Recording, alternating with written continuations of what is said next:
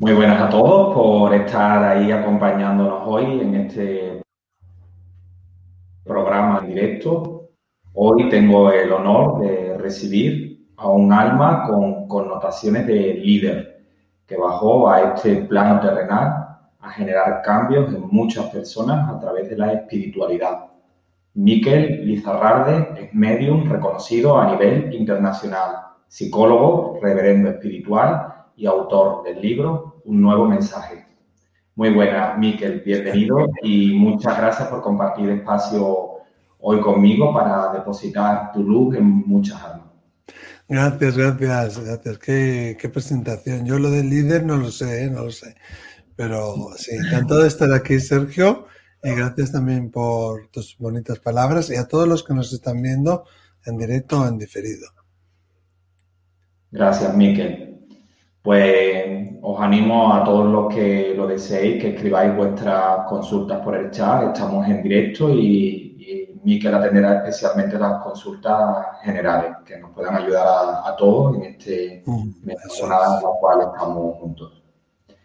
En periodos como los que corren, donde nuestra voz quedó atenuada por el impacto de, de una pandemia que dejó entrever la necesidad de nuevos escenarios de conciencia, la forma de entender el mundo de antes de este acontecimiento mundial hasta ahora ha cambiado significativamente. Nuevos valores, prioridades e incluso reflexiones profundas definen el nuevo paradigma que vivenciamos todos, absolutamente todos, sin excepción.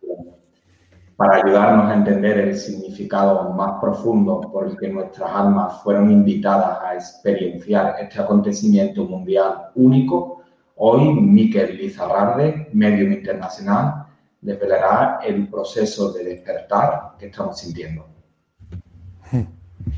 Pues bien, Miquel, después de un año de pandemia, con todas las limitaciones, dificultades acaecidas y flexibilidad para adaptarnos a esta nueva realidad, ¿hacia dónde caminamos la humanidad en estos? Hombre, yo quiero pensar que caminamos hacia la unidad, ¿no? Y caminamos hacia el amor.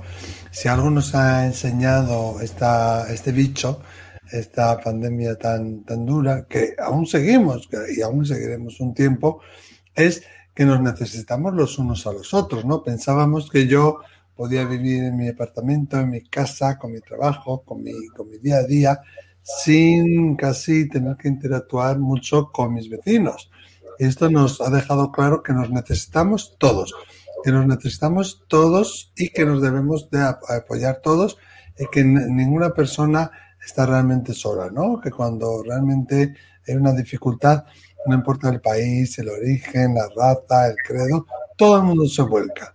Eh, también a veces con un poco de miedo, ¿no? Vamos paseando por la calle de, ay, este es casi como mi enemigo que me va a contagiar, pero en el fondo hemos aprendido, yo quiero creer que para siempre, aunque a veces pues tengo dudas, ¿no? Viendo algunos comportamientos, pero en general creo que sí, de, que somos más de lo que aparece y que nos necesitamos, nos necesitamos todos, los unos a los otros, ¿no? Y bueno, yo creo que, fíjate que mm, este es un momento de crisis y como toda crisis eh, va a salir un nuevo resurgir, ¿no? Yo siempre digo que este es un momento de Ice Age, ¿no? No sé si habéis visto la película esa de, Ice Age, donde está el, animalito este, la, ahora no me sale en castellano, el, la ardillita que está, quiere meter ahí su, su bellota en el hielo, empieza a, darle golpes y genera la ruptura del hielo, ¿no? Una grieta muy grande que produce el deshielo. Bueno, pues este es un momento Ice Age, es un momento donde estamos ayudando a generar un cambio, donde lo antiguo se muere, donde lo antiguo se rompe y donde nosotros con nuestros actos podemos traer una nueva realidad, ¿no? Pero también creo que por otro lado nos queda mucho para aprender, ¿no? De, del ego, del individualismo, de, eh, y poner la atención más para adentro, ¿no? Tenemos muchísimas distracciones fuera, que si la política, que si la política internacional, que si el derby del partido este con el partido otro, que si un satélite que va a Marte. Pero eso no es lo importante. ¿Qué es lo importante? Eso, la pandemia, cualquier crisis nos lo, ha, nos lo ha enseñado, ¿Qué es lo importante? Lo importante es mirarse dentro y conocer que uno no está solo y que hay una conexión ahí muy fuerte con el mundo espiritual y con el universo y los unos con los otros. Lo que pasa es que no se nos vaya a olvidar, una vez que, que la causa del problema se va, no se nos vaya a olvidar, ¿no? Que sean hábitos que queden para siempre. Eh, gracias, Miquel. Bueno, ya comienzan a conectarse los seguidores y la primera de ellas, María, María, José de Almería, dice, mi pregunta es por qué mueren personas tan jóvenes y tenemos que pasar por ese dolor. Claro, ah, eso es muy, muy duro y me imagino que tú tendrás una pérdida, o sea, que te acompaña en el sentimiento. Y es muy duro de comprenderlo nosotros, pero eh, todas, primero quiero decir que todas las personas que venimos a la Tierra, todas venimos con un séquito que nos acompaña y todas hemos decidido venir con una misión y una serie de aprendizajes. ¿Eso qué quiere decir? Que nadie nace solo y nadie muere solo, que nos ayudan a nacer y cuando morimos nos ayudan también a ir a la luz y que nadie se queda ahí perdido por secula seculorum, aunque puede ser que en un inicio ese estado de shock le cueste al espíritu darse cuenta dónde está y a dónde vaya a ir y qué debe de hacer. Bien, dicho esto, las almas jóvenes normalmente son, eh, sobre todo los niños, son eh, almas muy evolucionadas, almas muy antiguas. Yo les llamo a estos niños, a estos bebés que nacen y mueren muy pronto, bombas de amor, porque su objetivo es como ¡bum! dejar un impacto, una huella enorme de amor para ayudarnos a transformar. Y se ve que hay muchos matrimonios, que hay muchas familias que siguen juntas o que han decidido separarse debido a una de estas muertes. ¿no? En el caso de personas jóvenes y ya no niños, normalmente son almas muy antiguas eh, que han venido a dejarnos ese impacto, no igual tanto como una bomba de amor, pero también y a mostrarnos un camino de cosas que se pueden hacer de forma distinta, cosas que se pueden hacer de forma diferente o patrones en el linaje que eh, había que romper. Imagínate, me voy a inventar, ¿eh? que todas las niñas han sido abusadas o que todos los hombres cuando han llegado a casarse han sido alcohólicos o que en la mayoría de las personas ha habido problemas de, yo qué sé, de falta de dinero de adicciones o de, no sé, de cualquier otra cosa, ¿no? Entonces, estas almas arreglan lo que tienen que arreglar antes de llegar a esa edad adulta o a esa edad en la que se hubiera repetido ese patrón y pues se van cortando ese patrón y ayudando a sanar todo el linaje, ¿no? Y sea como fuere, si son niños, como jóvenes, como adolescentes, como mm, personas pues ya menores de 30, ¿no? Pues estamos hablando de almas evolucionadas que venían a esta tierra a hacer una serie de misiones. Esas misiones las podían haber cumplido en 80 años, porque no siempre está marcada la edad en la que te vas a ir. Está marcada eh, la misión, no está marcada el aprendizaje. ¿no? Entonces dices, bueno, pues yo he conseguido eh, cumplimentar mi misión, mi hoja de ruta, la he rellenado, pues con 20 años, pues me voy. Pero eh, siempre desde el amor, siempre desde el cariño. Y está, y estoy, estoy seguro, porque yo lo veo en consulta y, en, los, en las demostraciones que hago, que esas almas en su foro interno sabían que se iban a marchar que iban a morir jóvenes, la gran mayoría, quizás no todas, que no lo sabían aquí, pero sí lo sabían aquí en su corazón. ¿no? Obviamente, como familiares nos cuesta mucho entender esto, pero son los maestros. Eh, Miquel, en el caso de, bueno, cuando hay pérdidas de, niños pequeños, ¿no? Nuestros cuando se marchan a edades cortas, ¿está ligado esa experiencia también a ayudar a despertar la conciencia de la familia? Claro, Claro, eso es lo que yo llamo bombas de amor, ¿no? Los niños que nacen muertos o niños ya eh, que, bueno, que se mueren en, en un estado de gestación avanzada o niños que mueren muy pequeños, de meses, de un año, de dos, de tres, ¿no? Eso es una lección de amor incondicional increíble. Yo colaboro con varias asociaciones de, de ayuda en el duelo y, he tenido el honor de que haya padres que hayan confiado en mí para comunicarse con sus hijos. Y el dolor está ahí, ¿no? Y, el dolor nunca se va a ir, porque el dolor de un hijo, del dolor de, un marido, de un hermano, no se va, pero quizá el del hijo sea uno de los duelos más difíciles. Pero el sufrimiento sí. Y, cuando comprendes que no has muerto, que siguen contigo, que te están acompañando, ya incluso el dolor se vuelve un poco más ligero, pero no desaparece, jamás desaparece. Es una amputación que la persona ha sufrido y te adaptas a esa nueva situación, pero no, no la superas, ¿no? En ese caso son precisamente almas em, que son eso, las bombas de amor que yo antes me refería, ¿no? Que vienen a ayudarnos. Y he visto muchos, muchos matrimonios que se iban a separar y, que debido a esta muerte han mejorado su relación. O que no, que debido a esta muerte han decidido el dolor que tenían, seguir cada uno por su cuenta, ¿no? Pero es, eh, es, es, una enseñanza vital y normalmente también ayudan a sanar no solo la familia, sino el linaje entero, ¿no? A veces pasa con niños que nacen muertos, sobre todo, que son almas muy avanzadas, que vienen a realizar una misión, o bueno, o cuando se para la gestación en una, en una edad avanzada también, pues en el tercer trimestre, vienen a, dejar una impronta, vienen a hacer una misión y se dan cuenta que con las herramientas que tienen no van a poder hacerlo. Entonces deciden marcharse para volver en otro momento, ¿no? Más, más propicio, más adecuado. Pero después habría que estudiar, Sergio, cada caso, porque cada caso es distinto también, ¿eh? Aquí estamos hablando de generalidades, ¿eh?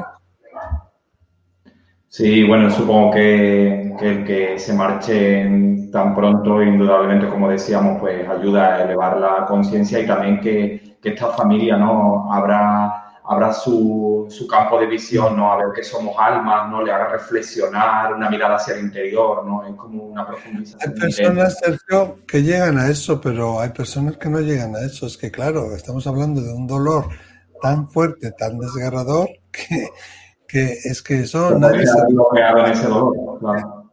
¿Perdona? Perdón, te decía que te puedes quedar bloqueado en ese dolor.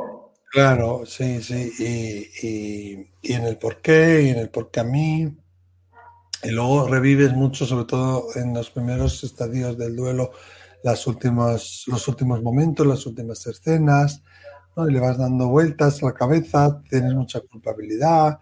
Eh, pensamos, tendemos siempre a pensar no en lo que hice, sino en lo que me quedó por hacer. Entonces el alma todo eso lo sabe. El alma, aunque no pudiera hablar, aunque estuviera impedido, aunque estuviera en coma, el alma ha sentido tu amor, ha sentido tu cariño. Ellos muchas veces lo dicen, siempre de hecho, ¿no? Yo no podía hablar, yo no podía moverme, yo no podía abrir los ojos, pero escuché cuando dijiste esto, o te sentí cuando hiciste esto, ¿no? y a veces describen ¿no? situaciones muy, muy detalladas.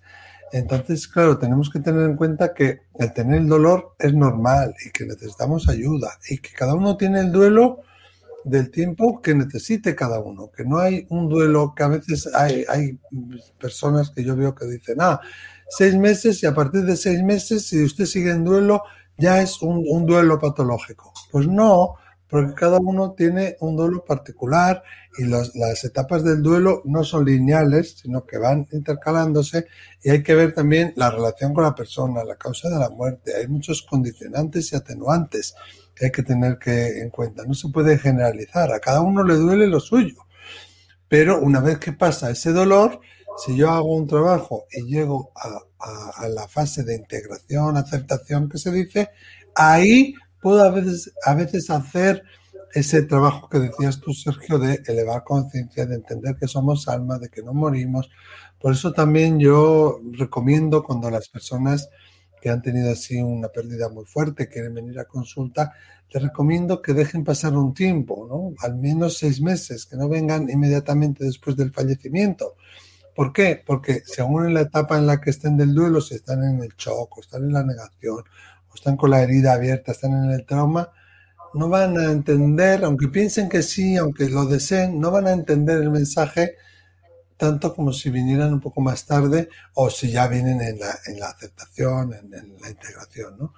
Pero es un proceso único y el duelo no es ninguna enfermedad, es un proceso natural, pero que nos puede llevar a lo que decías tú, pero que no siempre se puede llegar ahí y que yo recomiendo que las personas busquen un terapeuta eh, especializado en duelo, un psicólogo, psicóloga o un grupo de ayuda. Hay varias asociaciones en, España, hay muchísimas que hacen muy buen trabajo Bueno, pues vamos a ponernos en manos de ellos, ¿no? Vamos a pedir eh, esa ayuda, ¿no? Genial, Miquel. Muchísimas gracias. Marta Torres nos comenta, ¿el despertar espiritual es para todos nosotros o pueden ser misiones de vida diferentes para cada uno? Hombre, el despertar espiritual está disponible para todos. Es como que es como el mar, ¿no? El mar está, está ahí para todos. Pero bueno, si tú vives en Cuenca y nunca sales de Cuenca, pues no vas a conocer el mar. Tienes que hacer la acción, tienes que tomar la acción consciente de decir, quiero conocer el mar, quiero tener este despertar espiritual. Pero con eso no vale. Tendrás que montarte en algún tren o coger el coche o dar los pasos que te acerquen a Cuenca, ¿no? Eh, perdón, al mar desde Cuenca. Entonces, con la espiritualidad es lo mismo. Si uno pone su intencionalidad eh, y empieza a dar los pasos, pues le va a llegar la experiencia. Ojo que muchas veces no entendemos bien la espiritualidad y el despertar espiritual. Muchas veces nos llega el, despertar espiritual a través de, eh, del dolor o de experiencias un poco más de sufrimiento. Es decir, si yo pido paciencia Sergio, pues a mí el universo no me va a dar paciencia. Me va a dar experiencias que me saquen de quicio, donde yo, con personas que me tocan ahí mis puntos débiles, donde yo pueda realmente trabajar la paciencia y aprender qué es. Llegar a ese momento que yo digo, momento de ajá, momento de darse cuenta. Genial. Y que Patricia Chavarría pregunta, ¿por qué a veces se elige morir sufriendo tanto dolor eh, en una persona? Mm. Bueno, hoy en día, gracias a la medicina, ¿no? Eh, yo creo que nadie muere o nadie debería morir así agonizando con muchísimo dolor. Y ahí enfermeras, médicos hacen una labor encomiable y, yo creo que ayuda mucho, ¿no? Eh, y partiendo desde esa base, lo que decía antes, tendríamos que estudiar cada caso, pero esos son contratos de alma que todos hemos firmado antes de venir aquí, ¿no? Em, no, muchas veces tiene que ver, y quizá yo no tenga la respuesta, ¿eh? pero yo hablo desde lo que yo he experimentado, desde lo que yo he vivido, ¿vale? Eh, entonces muchas veces nos vienen a mostrar que aunque el, y pasa también con mutilaciones o con niños que nacen con deformidades, ¿no? Que nos vienen a enseñar que, que, bueno, que el cuerpo es imperfecto, pero que el alma es perfecta. Y que aunque tenga esto, o estés sufriendo esto, pues en realidad el alma es perfecta.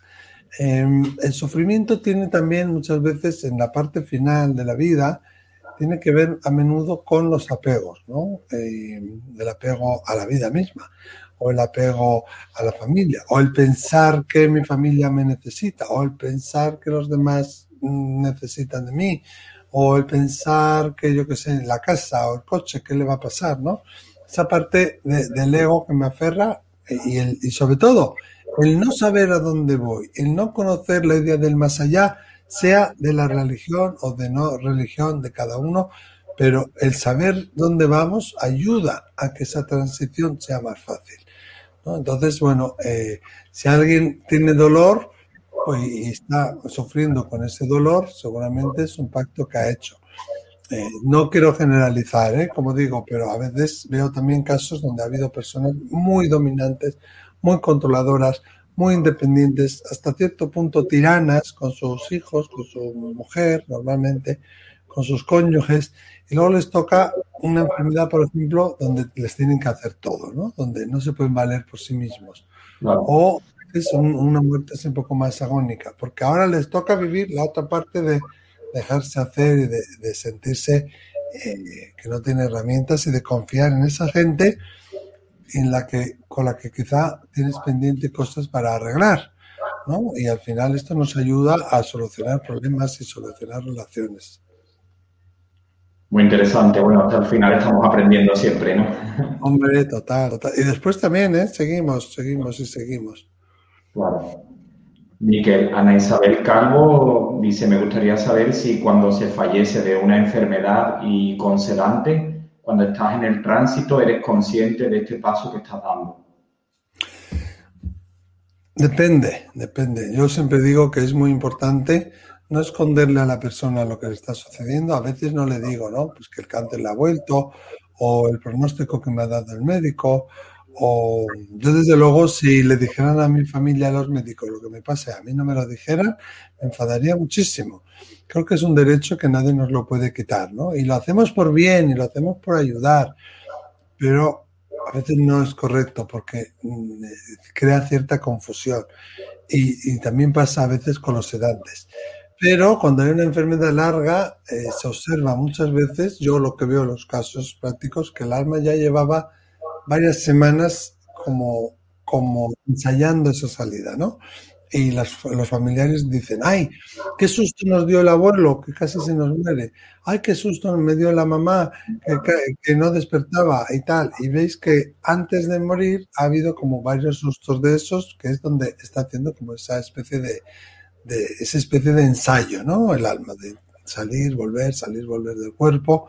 Y vemos que el proceso empieza antes, ¿no? Y, y, depende del caso también. Pero los sedantes pueden hacer, sí, que sea un poco más confuso, que, que haya como un cierto aturdimiento, que no sepa dónde va a ir, que no sepa eh, eh, qué es lo que le ha ocurrido. Y si a eso le sumamos que no saben del más allá, que no saben si es su enfermedad, que nadie les ha dicho que les iban a poner el sedante, pues eso puede ser un agravante, ¿no? Por eso digo que hay que decírselo, que hay que hablar con ellos y que hay que explicar las cosas. Y sobre todo, hablarles, no, no hacer como si no nos escucharan, porque sí nos escuchan. Pero también quiero recalcar que eh, al morir tendrán a sus guías espirituales que les van a acompañar, les van a ayudar a que no se queden aturdidos y perdidos y que incluso puede haber algunos familiares, seres queridos que ya llevan tiempo esperándoles y, y refieren muchas veces los pacientes, ay, veo a mi padre, veo a mi madre, tal, porque ya está haciéndose más fino ese velo, ¿no? Ya les vienen a buscar para acompañarles en ese, en ese tránsito. En mi experiencia, Miquel, eh, sí. he comprobado que el alma sale antes del cuerpo, antes de que el cuerpo sí. fallezca. ¿Tú lo sientes así? Mm, el alma sale del cuerpo antes de que fallezca siempre. A veces semanas antes y normalmente dos, tres días antes, ¿no? Yo le llamo efecto litera, ¿no? Porque está aquí el cuerpo y como un poquito más arriba, más elevadito, está el alma. No muy alejado. Luego cuando se muere es como que se aleja un poquito más, como un metro y medio o así, o un metro más elevado. Claro, entonces cuando tienen ese dolor, y lo dicen muchísimas veces en las consultas, mi cuerpo sufría, mi cuerpo tenía dolor, pero yo no sufría, yo no tenía dolor. Era, era lo que estabais viendo. Entonces, uniéndolo también con la, la pregunta que nos hacían antes de, del dolor y del sufrimiento, ¿para qué? Bueno, eso es del cuerpo, lo que decía yo antes, es del ego, pero el alma no, no sufre, el alma está ya, normalmente dos, tres días antes ya, ya empieza, ¿eh? a veces antes incluso, ¿no? Entonces son espectadores de lo que está ocurriendo. Pues sí es verdad que esos sedantes, pues a veces, pues es como la niebla esa de, de ¿cómo es esta película? De los otros, ¿no? ¿Habéis visto esa película? Sí. A mí me encanta. Yo la he visto en VHS, en DVD, en digital, y es a veces como esa niebla, o la niebla de, de Londres, ¿no? Es como que les cuesta, pero bueno, también tiene gente que les van a ayudar. Sí.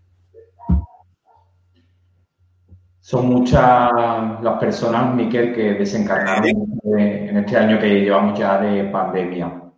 ¿Qué enseñanza deja a la humanidad que tantas almas trasciendan al plano de luz? ¿Qué experiencia dejan? No te he escuchado. Perdón, ¿qué enseñanza dejan a la humanidad que, que tantas almas trasciendan al plano de luz en este año que llevamos de, de pandemia?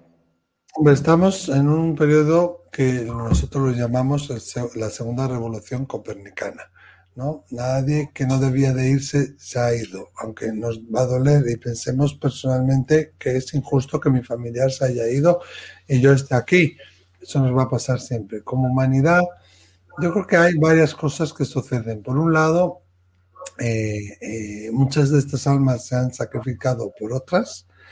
Eh, el unir todos y el elevarse todos y recibir tantas oraciones todos a la vez, eso está ayudando a que haya una eh, elevación vibracional de toda la humanidad, ¿no? Y ayudándonos a mirar hacia adentro y ayudándonos a comprender lo que es realmente importante en la vida. Y yo siento que están dándonos como una lección de, como un coscorrón así, de decir, oye, ¿qué estás haciendo con tu vida? ¿Qué es lo que has venido aquí a hacer en tu vida? Espabila, aprovecha el momento, disfruta el momento, decídete qué es lo que quieres hacer, porque fíjate, es muy breve la vida, en cualquier momento te puedes ir. No, realmente para el alma es un lujo estar aquí en la tierra, es, un, es una oportunidad. Y muchas de estas personas, bueno, y otras que no han muerto tan masivamente, también dicen, ¿no? De, oye, que hubiera hecho otras cosas, ¿no? Y estas almas también nos dan esa enseñanza de aprovecha el momento, tú que sí estás en la tierra, tú que sí estás en este lugar, aprovechalo. Mm. Eh, María José pregunta, ¿nuestros seres queridos fallecidos pueden venir cuando, cuando ellos quieran? Normalmente sí. ¿eh? Tenemos que entender que primero hay un proceso, hay un proceso de, de, revisión de alma, ¿eh? hay una especie de, de, bueno, de pantalla que lo llaman algunos, es distinta para distintas personas la experiencia, pero tú ves tu vida y tú ves lo que has hecho sentir a los demás y lo sientes en tu cuerpo, te hacen un check, check, check, check así de las misiones que has conseguido, de, las lecciones que has aprendido y hay un, proceso de lo que se llama de una purga o de un amor incondicional y ya se llega a la luz. Tengo que decir que hay una creencia, y últimamente la estoy viendo cada vez más, Sergio, que la gente dice que cuando el espíritu viene, ay, que se vaya a la luz, que, es que lo mandan a la luz, porque piensan erróneamente que no están en la luz. Precisamente el que viene, el que se comunica, el que habla, es el que sí está en la luz, es el que tiene la capacidad de hacerlo. Em, se me ha olvidado, perdóname, la pregunta se me ha olvidado. No te preocupes. ¿Nuestros seres queridos fallecidos pueden ah. venir cuando ellos quieran? Entonces, perdón, ¿eh? perdón. Una vez que están en la luz, diríamos que sí, pueden venir cuando quieran, a no ser que no estén haciendo otra cosa, eh, y siempre teniendo en cuenta que ya han hecho ese proceso, que están en la luz, que están en paz y que tienen otros familiares también para ayudar, que no solo tú, pero sí, y funciona a la velocidad del pensamiento, es decir, que si tú piensas en ellos, que si tú les echas de, eh, les hablas, y si tú les, les eh, envías pensamientos de amor, pues ellos lo sienten ellos pueden venir. Pero nunca van a interferir en tu libre albedrío. Y aquel que fue sin saber matemáticas, sigue sin saber matemáticas. Entonces no te va a poder ayudar con las matemáticas. ¿eh? Entonces también tienen otro aprendizaje que hacer y a veces puede ser que en el momento justo de que tú quieras que se comunique estén ocupados. Pero normalmente, normalmente si vienen ya, ya estando, habiendo hecho ese proceso de, de amor incondicional que hablábamos.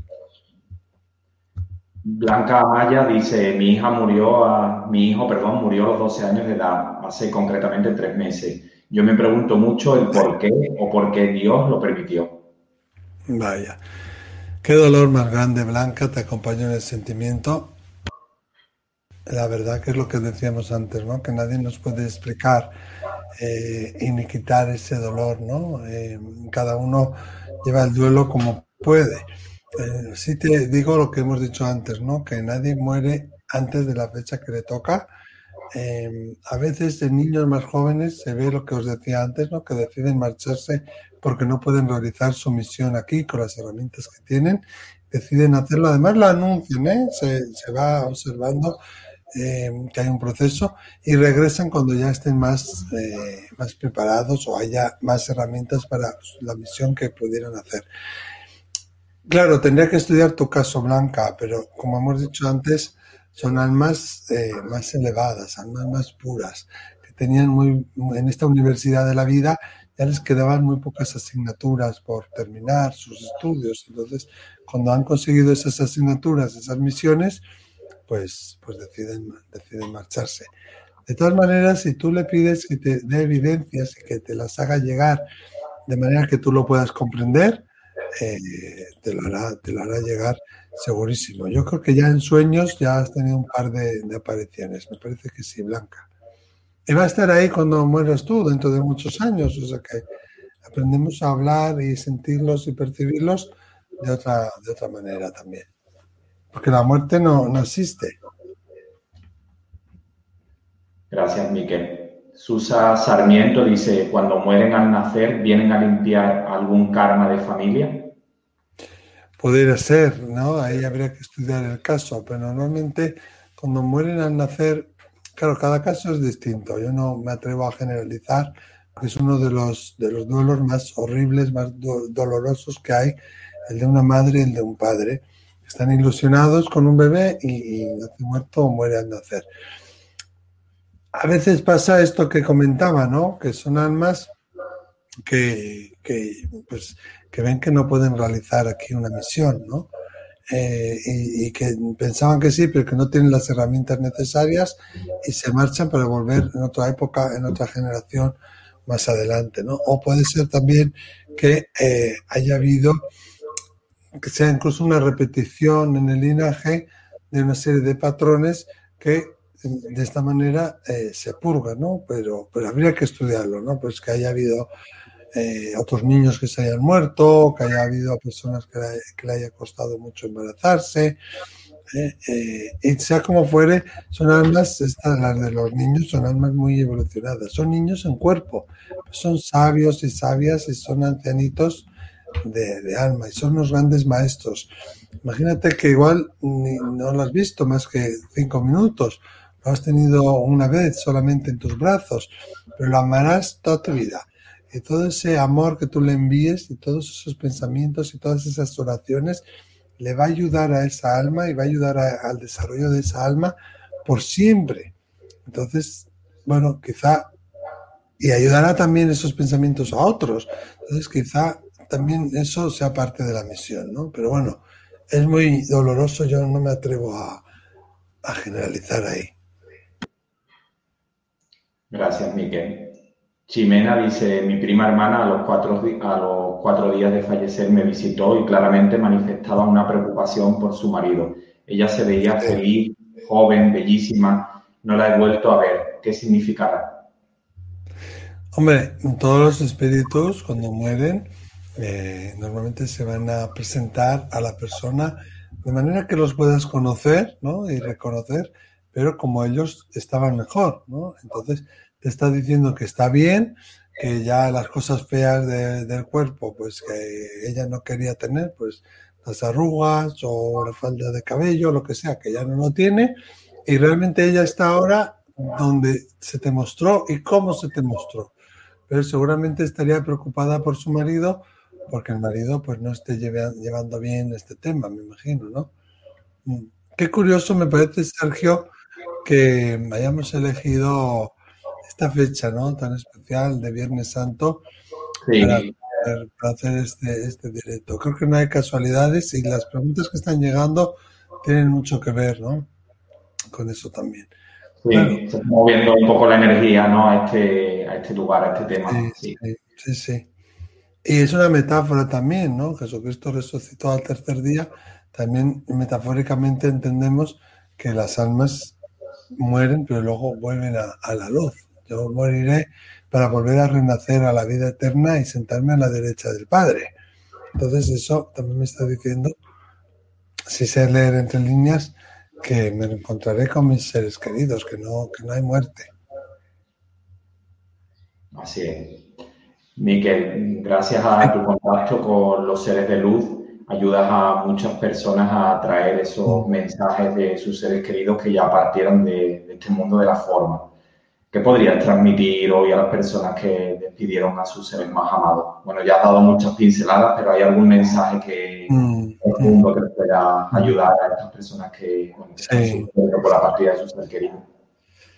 Mira, el 99,99, por no decir el 100%, de, de, las comunicaciones, tanto en consulta como cuando yo las tengo espontáneamente o en meditación o cuando hago demostraciones públicas, siempre dicen lo mismo, que están bien, aquello que les hacía sufrir o aquel dolor que tenían, aquella depresión que tenían o la agresividad o la ira o, la pena que tenían, ya no la tienen y, quieren que estemos bien y quieren que, nosotros nos eh, regocijemos de su alegría también y eso lo intentan eh, saber e intentan que nosotros vivamos una vida completa, una vida plena, como he dicho antes, ¿no? de aprovechar este momento. Y el segundo, el segundo mensaje que el 80% de personas dicen es que me hubiera gustado actuar de otra manera, me hubiera gustado hacer un montón de cosas que me han quedado pendientes eh, eh, y, también para que nosotros aprovechemos eso, ¿no? Siempre quise ir a Roma y no fui, siempre quise estudiar inglés, no lo hice, siempre quise, yo que sé, plantarle cara a tu padre nunca me atreví, ¿no? Entonces vienen a, reclamar un poco eso de tú que tienes la oportunidad, hazlo, ¿no? Y, y también vienen a decir que el cielo muchas veces no tiene nada que ver con las creencias que ellos tenían, con lo que ellos pensaban que se iban a encontrar. Y, que ha sido para algunas personas un poco de, shock. El otro día me parece que fue el martes, una señora que era muy católica, muy cristiana, pues eh, decía eso, ¿no? Que, que, ella pensaba que le iba a recibir San Pedro, sin embargo le recibió su marido con un ramo de rosas enormes y eso fue una sorpresa. Y reclamaba un poco eso, ¿no? Que, que el cielo no tiene nada que ver lo que a ella le habían contado. Y eso lo dicen mucho, que es más magnífico, más maravilloso que lo que pensaban. Qué bueno. Marta Torres dice, ¿y si estos seres evolucionados vienen con la misión de unir familia, unen durante su paso por la Tierra y las familias se separan después de su partida? ¿Será que su misión fracasó? No, será que, bueno, su misión no fracasa. Los que fracasamos en todo caso somos nosotros, que somos tarugos, que somos egocéntricos, que somos obcecados y que no hacemos caso de los mensajes y de las señales que nos envían. Pero lo he visto muchas veces en duelo, eh, con familias que, que, trabajo. A veces el dolor es tan grande que, se separan porque no lo pueden soportar. Y la vida de las personas por separado adquiere más sentido de repente. Y con el tiempo a veces encuentran otra pareja y viven el amor de una manera más plena, más madura también, ¿no? Y a veces pues se involucran en, en, ONGs o se involucran en, dar conciencia bueno, sobre muertes o sobre casos similares a los que han vivido y lo hacen y lo pueden hacer porque están separados. Entonces, no, no sé, llamarlo fracaso, eh, yo no lo llamaría así, ¿no? Pero sí que es verdad que a veces somos un poco tarugos, que no, hacemos caso de las señales, ¿no? Mira, Sergio, vivimos en un mundo tan visual que todos son estímulos visuales. Tú vas en el autobús, el tren, todo, todo el mundo está con el móvil, luego siempre tienes los anuncios, eso, los carteles, la pantallita te sale en la siguiente estación, eh, todo el rato es de televisión, todo el rato es de videojuego, todo, todos son como estímulos visuales. De hecho, incluso ya la gente cada vez oye menos, ¿no? Hacen audiolibros, tenemos que hacer videolibros pronto ya, porque a la gente le cuesta, ¿no? No tenemos ya el hábito y, y estamos acostumbrados a eso y pensamos que en el mundo de los espíritus, cuando pido señales, me tienen que venir de la misma manera. Y no es así. A veces sí, a veces ves a alguien, a veces viene alguien que dice, Sergio, matricúlate en criminología. ¡Bum! Es así de claro, ¿no? Y tú sabes que es tu abuelo y tal. Muchas, muchas veces son cosas mucho más sutiles. ¿no? O es una voz que casi no se escucha, que al hacerle caso se hace más fuerte, pero sigue siendo más débil que la voz de la razón, del ego. O son señales que te vienen a través de una canción, o a través de algo que te dice otra persona, o a través de una revista, o a través de un animal, ¿no? O es un sentimiento, o es un sueño, o es una percepción que tendemos a pensar que es imaginación, porque todo ese mundo tan sutil nadie nos ha enseñado a interpretarlo y pensamos que será mi imaginación. No le damos valor y, y, ahí nos perdemos muchísimas señales. O sea, no penséis cómo tiene que ser una señal. De hecho, no penséis, dejar que ocurra, ¿no? Yo le llamo la actitud del que está debajo de un árbol esperando que caiga una hoja. ¿Qué ruido hace una hoja cuando cae del árbol? Es casi imperceptible. ¿Qué ruido? Pues tenemos aquí el yunque de la mente y la intuición por abajo, las señales del mundo del espíritu son las hojas, ¿no? Y, no es que no tengamos señales, sino que las recibimos, pero no las sabemos interpretar, porque pensamos que tiene que venirnos como si fuera una película. Así es, Miquel, gracias. Mila Fernández dice, Miquel, ¿crees que a veces nos pueden obligar a volver a reencarnar o siempre es una decisión propia? Obligar yo no utilizaría esa palabra.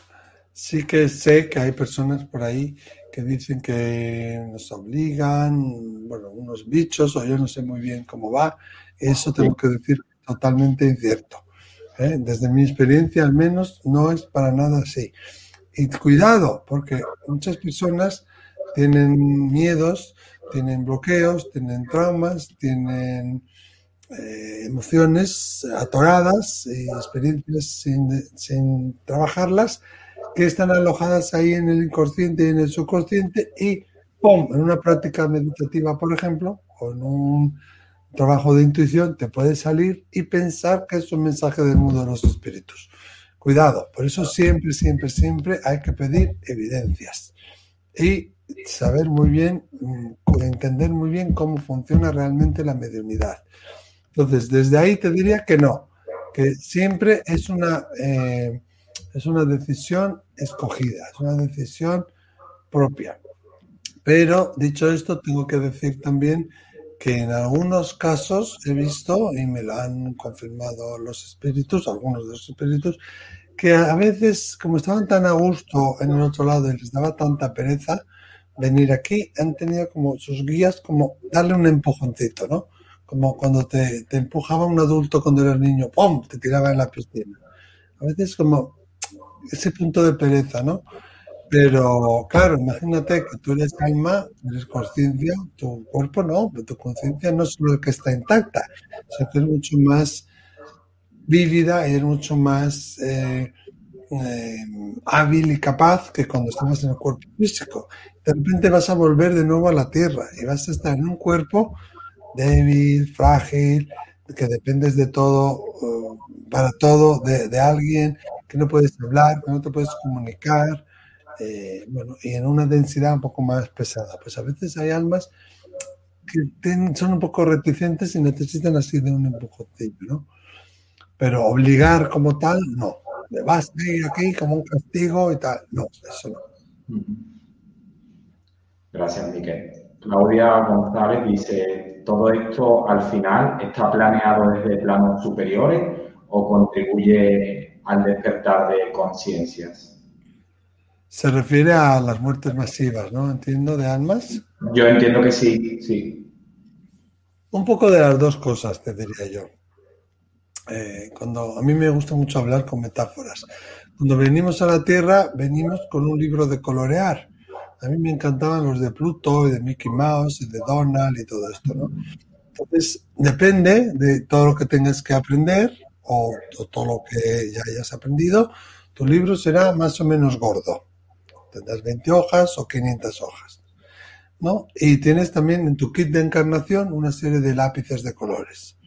Algunos son más negros, más oscuros, otros son más eh, color carne, rosas, azules, pasteles.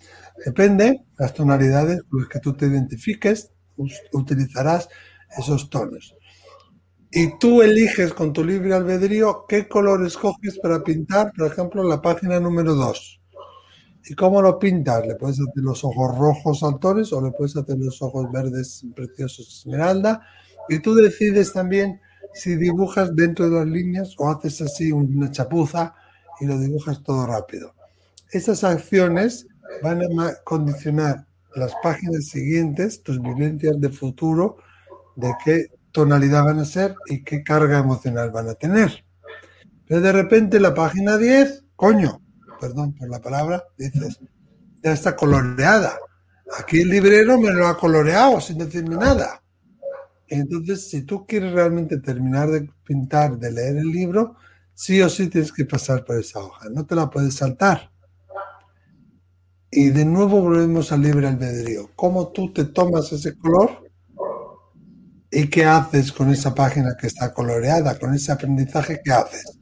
¿Te quedas ahí en el lamento, llorando por siempre, quejándote de que este librero me ha dado una mierda de libro y ya está coloreado y qué faena más grande me, ha hecho? ¿O decides asumirlo, aceptarlo y seguir? O decides escoger un color muy oscuro y hacerlo más negativo de lo que era y quedarte ahí anclado. O decides coger unos colores rosas, azules, pastel muy bonito y hacerlo un poco más ligero. Aunque es doloroso, aunque no me gusta que el librero me lo haya dibujado ahí, o pintado, perdón, lo voy a hacer un poco más, más agradable. Eso no está escrito. El librero te ha dibujado algunos de los dibujos, pero ¿Cómo tú te lo tomas? ¿Cuánto tiempo tardas en, cambiar de página? ¿Y con qué actitud lo haces? Y si eliges o no mejorar ese dibujo con otros colores que tú tienes, con otras herramientas, eso no está escrito. Y todo eso va a ir condicionando las páginas venideras, las experiencias de futuro siguientes, ¿no? Entonces, si tú escribes rosa, pintas de rosa, vas a hacer que una hoja que esté dibujada de, negro o de marrón, se torne de repente ella por sí misma en rosa. ¿No? Entonces, bueno, ese símil yo creo que ayuda un poquito a, comprender. Sí, o sea que en definitiva nosotros podemos condicionar ¿no? con nuestra acción ese cometido. No todo, pero en parte somos co-creadores también de nuestra realidad. Porque vemos gente que tiene muchísimo éxito en la vida y, vienen, le vienen oportunidades y porque hay personas que les cuesta más o dicen que no le viene ninguna oportunidad. Tiene mucho que ver con esto, con cómo yo me relaciono con eh, el mundo y, eh, bueno, la, frecuencia con la que lo hago, ¿no? Sí. La frecuencia de, onda, ¿eh? De onda, frecuencia de onda. Entonces, respondiendo a tu pregunta, te diría un poco de las dos cosas. Sí, genial. Gracias, Miquel. Con, bueno, con ese símil la verdad que ha quedado bastante claro. ¿Hay, alguna forma que puedas ofrecer hoy a las personas que nos acompañan, o bueno, los que nos acompañan en diferido, para contactar con, con sus seres queridos que ya partieron? Hombre, yo les diría que no necesitan de ningún medio que ellos pueden aprender eh, a comunicarse por sí mismos, ¿no? Y hay cursos, hay formaciones que se hacen, pero si tú aprendes, por ejemplo, a estar en silencio, pasar tiempo en silencio, para saber escuchar esa otra voz más sutil, a la hoja, no al yunque, tú aprendes a hacer ejercicios de respiración de pranayama o, o, ejercicios eh, de oración, de meditación, y a enfocar en la mirada en un punto, ¿no? Esas tres tácticas, esas tres técnicas te pueden ayudar a abrirte a la mediunidad. Eso sería una cosa que es muy sencilla, que todo el mundo lo puede hacer y, y, que requiere práctica, pero una vez que se consigue, ya se queda para siempre. Es decir, la puerta se abre y se puede entrecerrar, pero ya nunca más se vuelve a cerrar. También, si no queréis que se abra, pues cuidado con la puerta, porque si se abre, se abre. Entonces, bueno, pues eh, sabemos que es algo muy serio, que es algo que requiere un, esfuerzo y que, eh, bueno, que hay que tomarlo con la seriedad que tiene, y, pero si tú lo haces con disciplina y, constancia, pues lo puedes conseguir también, ¿no? Y si no, pues a través de algún curso, de alguna formación, que hay muchos lugares, muchas personas que, que lo hacen. Genial, Miquel. Jazmín Núñez dice, ¿por qué se van almas de gente buena y los que son malos están aquí en el mundo terrenal disfrutando? Ya, yo siempre digo, ¿no? Que el malo de la película también tiene madre. ¿No? Entonces, para ti es el malo de la película, pero para, para la madre es el mejor hijo del mundo, seguramente. Entonces, malo o bueno depende. El malo para ti, eh, porque te ha tocado vivir unas experiencias con él, ¿no? Pero para su hijo, para su madre, para su hermana, pues igual no es malo. Entonces, eh, tenemos que aprender, y eso es lo difícil en este mundo, a ver todas las experiencias como experiencias de aprendizaje para el alma, ni buenas ni malas, experiencias de aprendizaje nada más. Y aprender a dar un paso para atrás y convertirnos en el observador de la situación, en el observador de esta realidad. Si me convierto en el observador, entenderé que primero cuando uno señala con el dedo a alguien, hay otros tres dedos que te señalan a ti. Que todo lo que envías te va a volver multiplicado al menos tres veces. Entonces, si hay alguien que tú crees que es muy malo, es muy malévolo, que te está haciendo mucho mal, que lo fácil sería meterte ahí en, la bronca, en la caja, vamos a mandarle amor, vamos a mandarle buenas intenciones, vamos a mandarle cosas positivas, porque así eso le irá ablandando y eso es lo que te va a devolver a ti la vida, multiplicado al menos por tres veces, ¿no? Y también así entenderemos que malos o buenos es solamente es un papel que a esa persona le ha tocado hacer aquí, ¿no? Y que luego no vale, que él me hizo, es que él me dijo, no, no, responsabilidad personal, que él también tendrá que tomar cuentas, eh, dar cuentas ahí en esa revisión de alma que hablábamos al inicio. Pues sí, totalmente de acuerdo, Miquel. Es difícil, ¿eh, Sergio, darse cuenta de eso? Muy difícil, ¿cierto? Eh, a mí también me llevó años, no te creas. ¿Qué nos espera en el cielo, Miquel? ¿Seremos todos bien acogidos? Porque, bueno, al hilo con eso, por ejemplo, Mariana pregunta, eh, porque hoy más que nunca se ven muertes por sobredosis de drogas y entonces, bueno, estas almas que bajo nuestra en este mundo de la forma, bajo nuestra interpretación, no obraron de una forma que entendemos aquí bien, eh, una forma correcta, adecuada, serán también bien acogidos. Claro, eh, hombre, la drogadicción es un tema muy complejo, igual que el suicidio, ¿no? Eh, pero normalmente, fíjate, aquel que empieza en la droga es por una pena que tiene, por una tristeza porque no, tiene una buena autoestima y quiere que la acepten, porque tiene un tema de no sentirse amado con el padre o con la madre, o porque se siente un fracasado, porque le han echado del trabajo, o porque le ha dejado la pareja. ¿no? Siempre hay un trasfondo de pena, de tristeza y del dolor. Y a menudo el enfado es una estrategia para tapar esa tristeza, no es más. Y la droga también, el alcoholismo, todas las adicciones, ¿no? Tienen que ver con, normalmente una tristeza profunda y en muchos casos una tristeza que viene de la niñez. Em, entonces, son personas que necesitan amor. Y todas estas personas, nosotros las juzgamos aquí en la tierra, pero no hay juicio. De otro lado, no hay juicio y no hay juicio como aquí. Sí, que en esa purga que decíamos, en esa, en esa revisión de alma, quizá tenga que pasar más tiempo o quizá primero vayan como, como a un lugar de descanso que se llama, ¿no? Eh, eh, de recuperar fuerzas, que yo le llamo el spa espiritual, y después hagan, ya vayan a la luz. Pero en esa transición de, perdón, en esa revisión de alma, pasarán más tiempo porque tienen más ropa que lavar. Y, pero no podemos entenderlo como una persona drogadita que es muy mala, no, tenemos que entenderlo como una persona que está enferma y que hay un motivo que le ha llevado a esa adicción.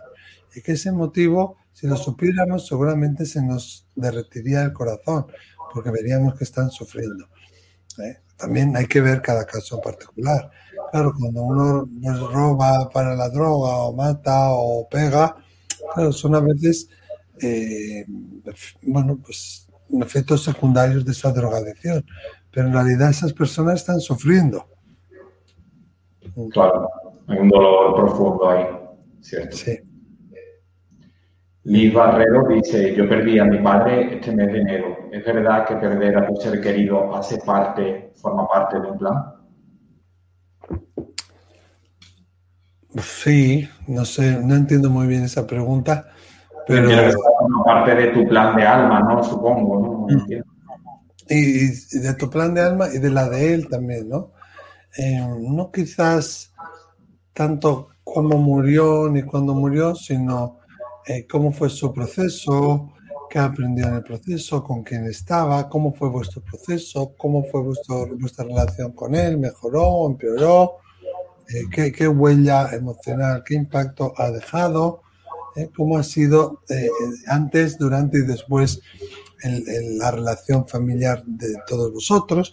Todo eso sí son pactos de alma. no que alguien diga, pues yo me voy a morir el 14 de febrero de un cáncer. No, el pacto de alma le habla de morir rápido, morir joven, o morir con mucha edad, o ver morir con mucha edad y ver marcharse de todos tus seres queridos. Por ejemplo, eso es durísimo. ¿eh? Entonces, eh, eh, esos son los aprendizajes, no la muerte esa en concreto, sino lo que lleva consigo. Gracias, Miquel en esta etapa de profunda transformación interior, donde se aceleran los procesos personales, es importante sanar bloqueos, creencias erróneas con nuestras raíces. ¿Actúan esos bloqueos como un obstáculo para llevar a cabo nuestros dones y talentos a su máxima expresión? Hombre, yo creo que sí, ¿no? Yo, en mi opinión, yo diría que sí.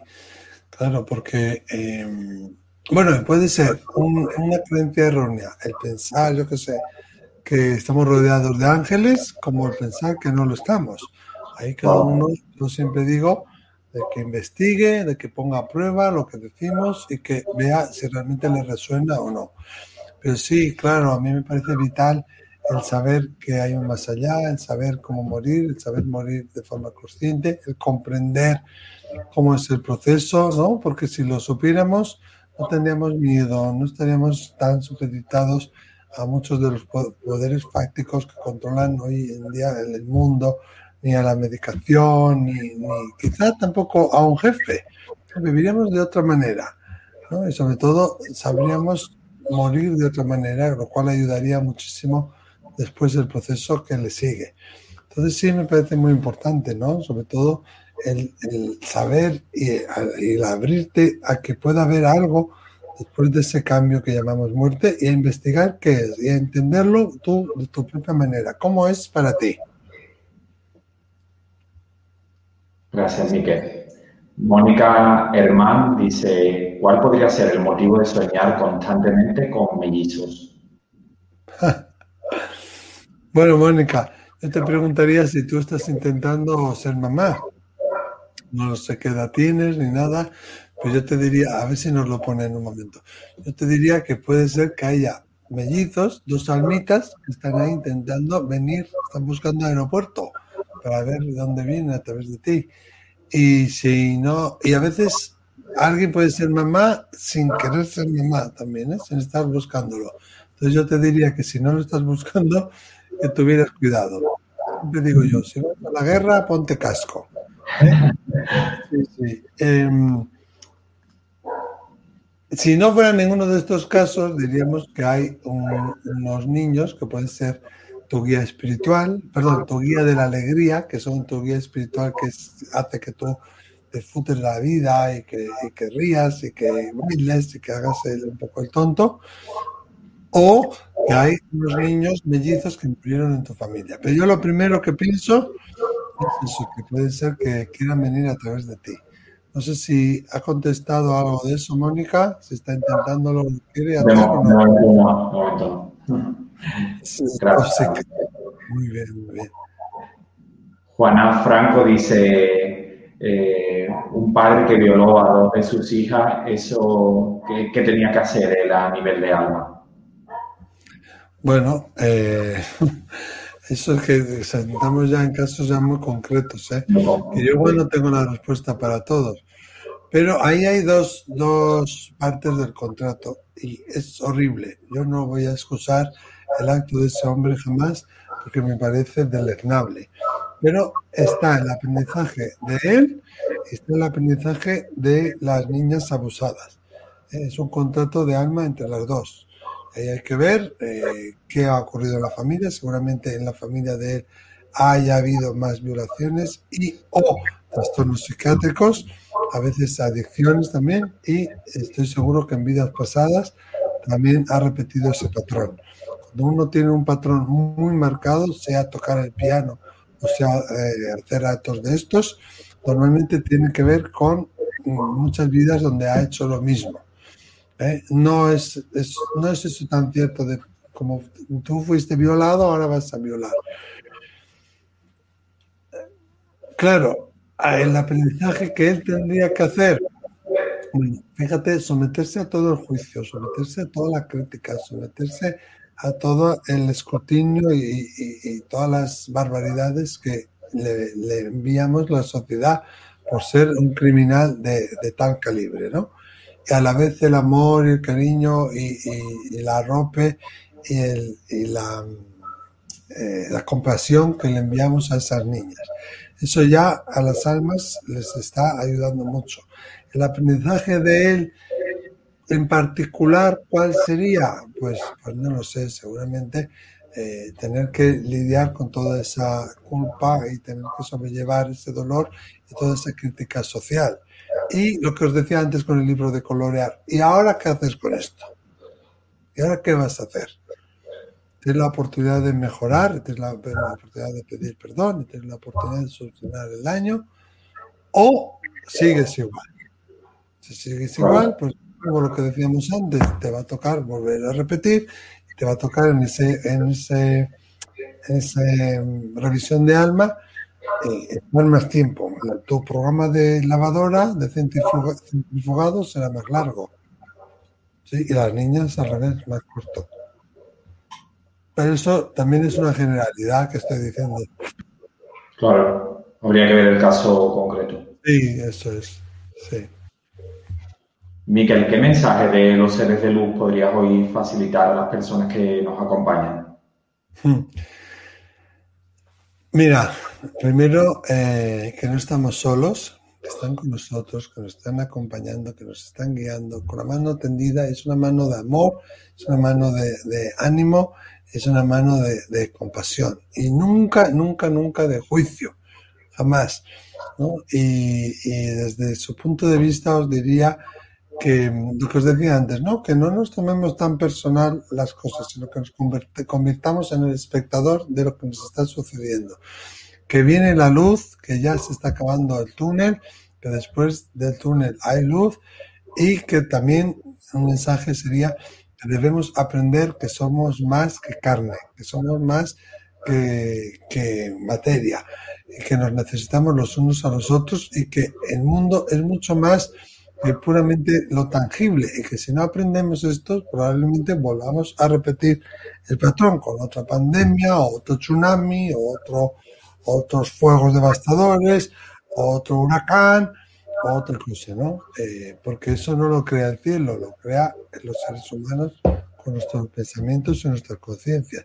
También tengo que decir que hablando de los violadores y de los asesinos, que hoy en día hay mucha más gente que mata y hay mucha más gente que tiene ganas de matar. Si miramos alrededor, ¿qué tenemos? En la televisión tenemos sin parar gente que se está chillando y tirándose de los pelos o se están encamándose unos con otros programas de estos, películas violentas, videojuegos violentos. Estamos viendo las noticias. Yo me parece un horror. Yo hace años ya que quité el cable de, la antena de la televisión. Pero yo veo familias que a mí me parece un horror. Están comiendo o están cenando y mientras están comiendo, están cenando, están viendo las noticias, están viendo cadáveres apilarse, están viendo a no sé quién que han asesinado, a alguien que le han volado los sesos, a alguien que han violado. Y no nos afecta. Decimos, ah, son solo las noticias, como si no fuera real, como si no le hubiera ocurrido a alguien, o porque ocurre en Honduras, o en Tegucigalpa, o en Nueva Zelanda, o en Angola, pienso que a mí no me afecta, y sí me afecta. El mensaje de los espíritus es cuidado, cuidado con lo que estáis moviendo. Estamos todo el rato, videojuegos violentos, teleseries violentas, programas de televisión mm, están los unos en las cámaras de las otras y todo eso, o venga a insultarse, venga a criticarse y venga a, pegarse incluso. Entonces, estamos creando más vibración de esa, una conciencia global eh, basada en, la inmediatez, en, en, el premio material, en el mundo materialista y lleno de violencia, de envidia y de muchísimo, muchísimo dolor. Entonces, los, los jóvenes de hoy en día tienen más ganas de matar. Hay muchas más guerras. Venimos de la Segunda Guerra Mundial, pero no importa, porque volvemos a repetir el patrón con la, eh, con, con, la guerra de los Balcanes, con la guerra del Golfo, con la, con la eh, primavera árabe, eh, con lo que con lo de Siria, que llevamos 10 años de guerra de Siria. Sí. todas esas guerras y toda esa violencia que está en el mundo que no me importa porque estoy en Siria y a mí no me afecta que vivo en Madrid. Pues sí te afecta porque la gente tiene más deseo de matar.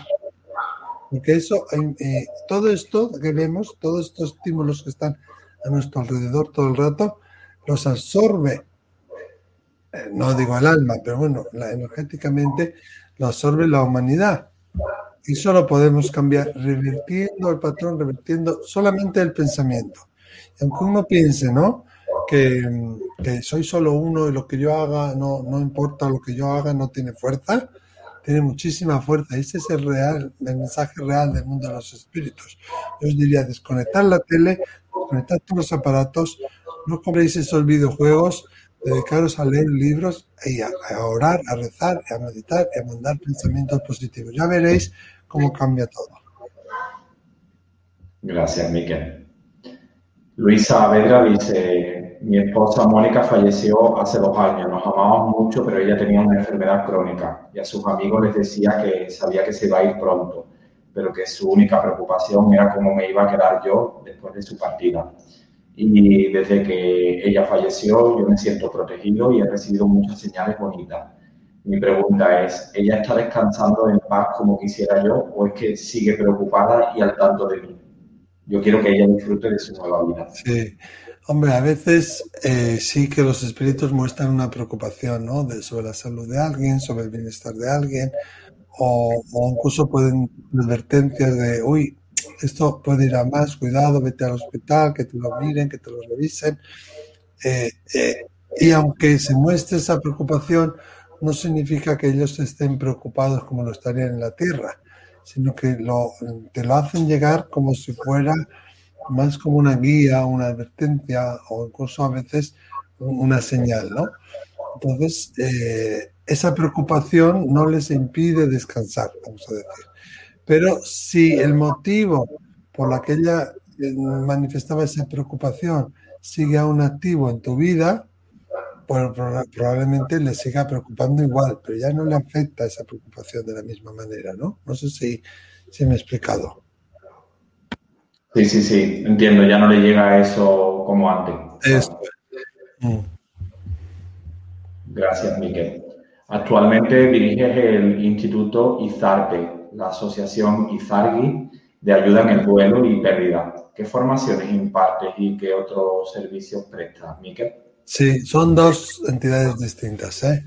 El Instituto IZARPE, que en vasco significa bajo las estrellas, Em, donde hacemos todo tipo de, formaciones de desarrollo personal. Tenemos varios, varios em, especialistas allí, ¿no? Tenemos desde terapia de duelo, estoy yo, pero también está, em, bueno, tenemos iridióloga, tenemos psicóloga, tenemos masajista, osteópata, acupuntura, eh, eh, un montón. Tenemos masajes con aceites esenciales. Y luego tenemos cursos de entre semana como yoga, tai chi, qigong, eh, mindfulness y luego tenemos talleres. Talleres que tenemos un porrón. Talleres de numerología, astrología, tarot, desarrollo de la intuición, a también más de tipo de desarrollo personal o PNL o coaching o, o otras más relacionadas con también con Kundalini Yoga, ¿no? un, montón. Si alguien quiere mirarlo, isarpe.com.org, ahí está la formación.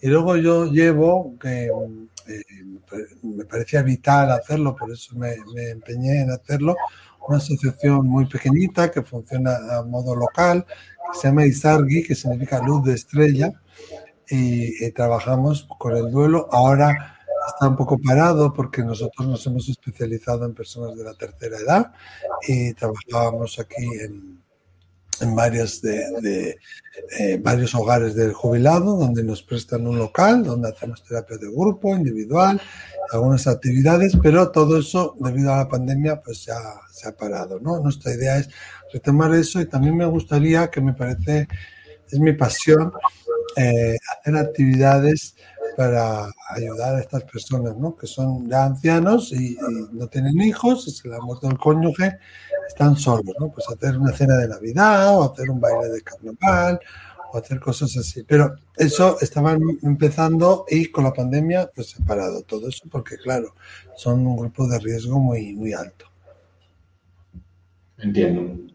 Gracias, Miquel. Bueno, sobreimpreso en la pantalla aparece tu forma de contacto, pero bueno, si puedes decir para, para un poco resaltar es cómo pueden eh, ponerse en contacto contigo para formaciones, para consultas privadas contigo.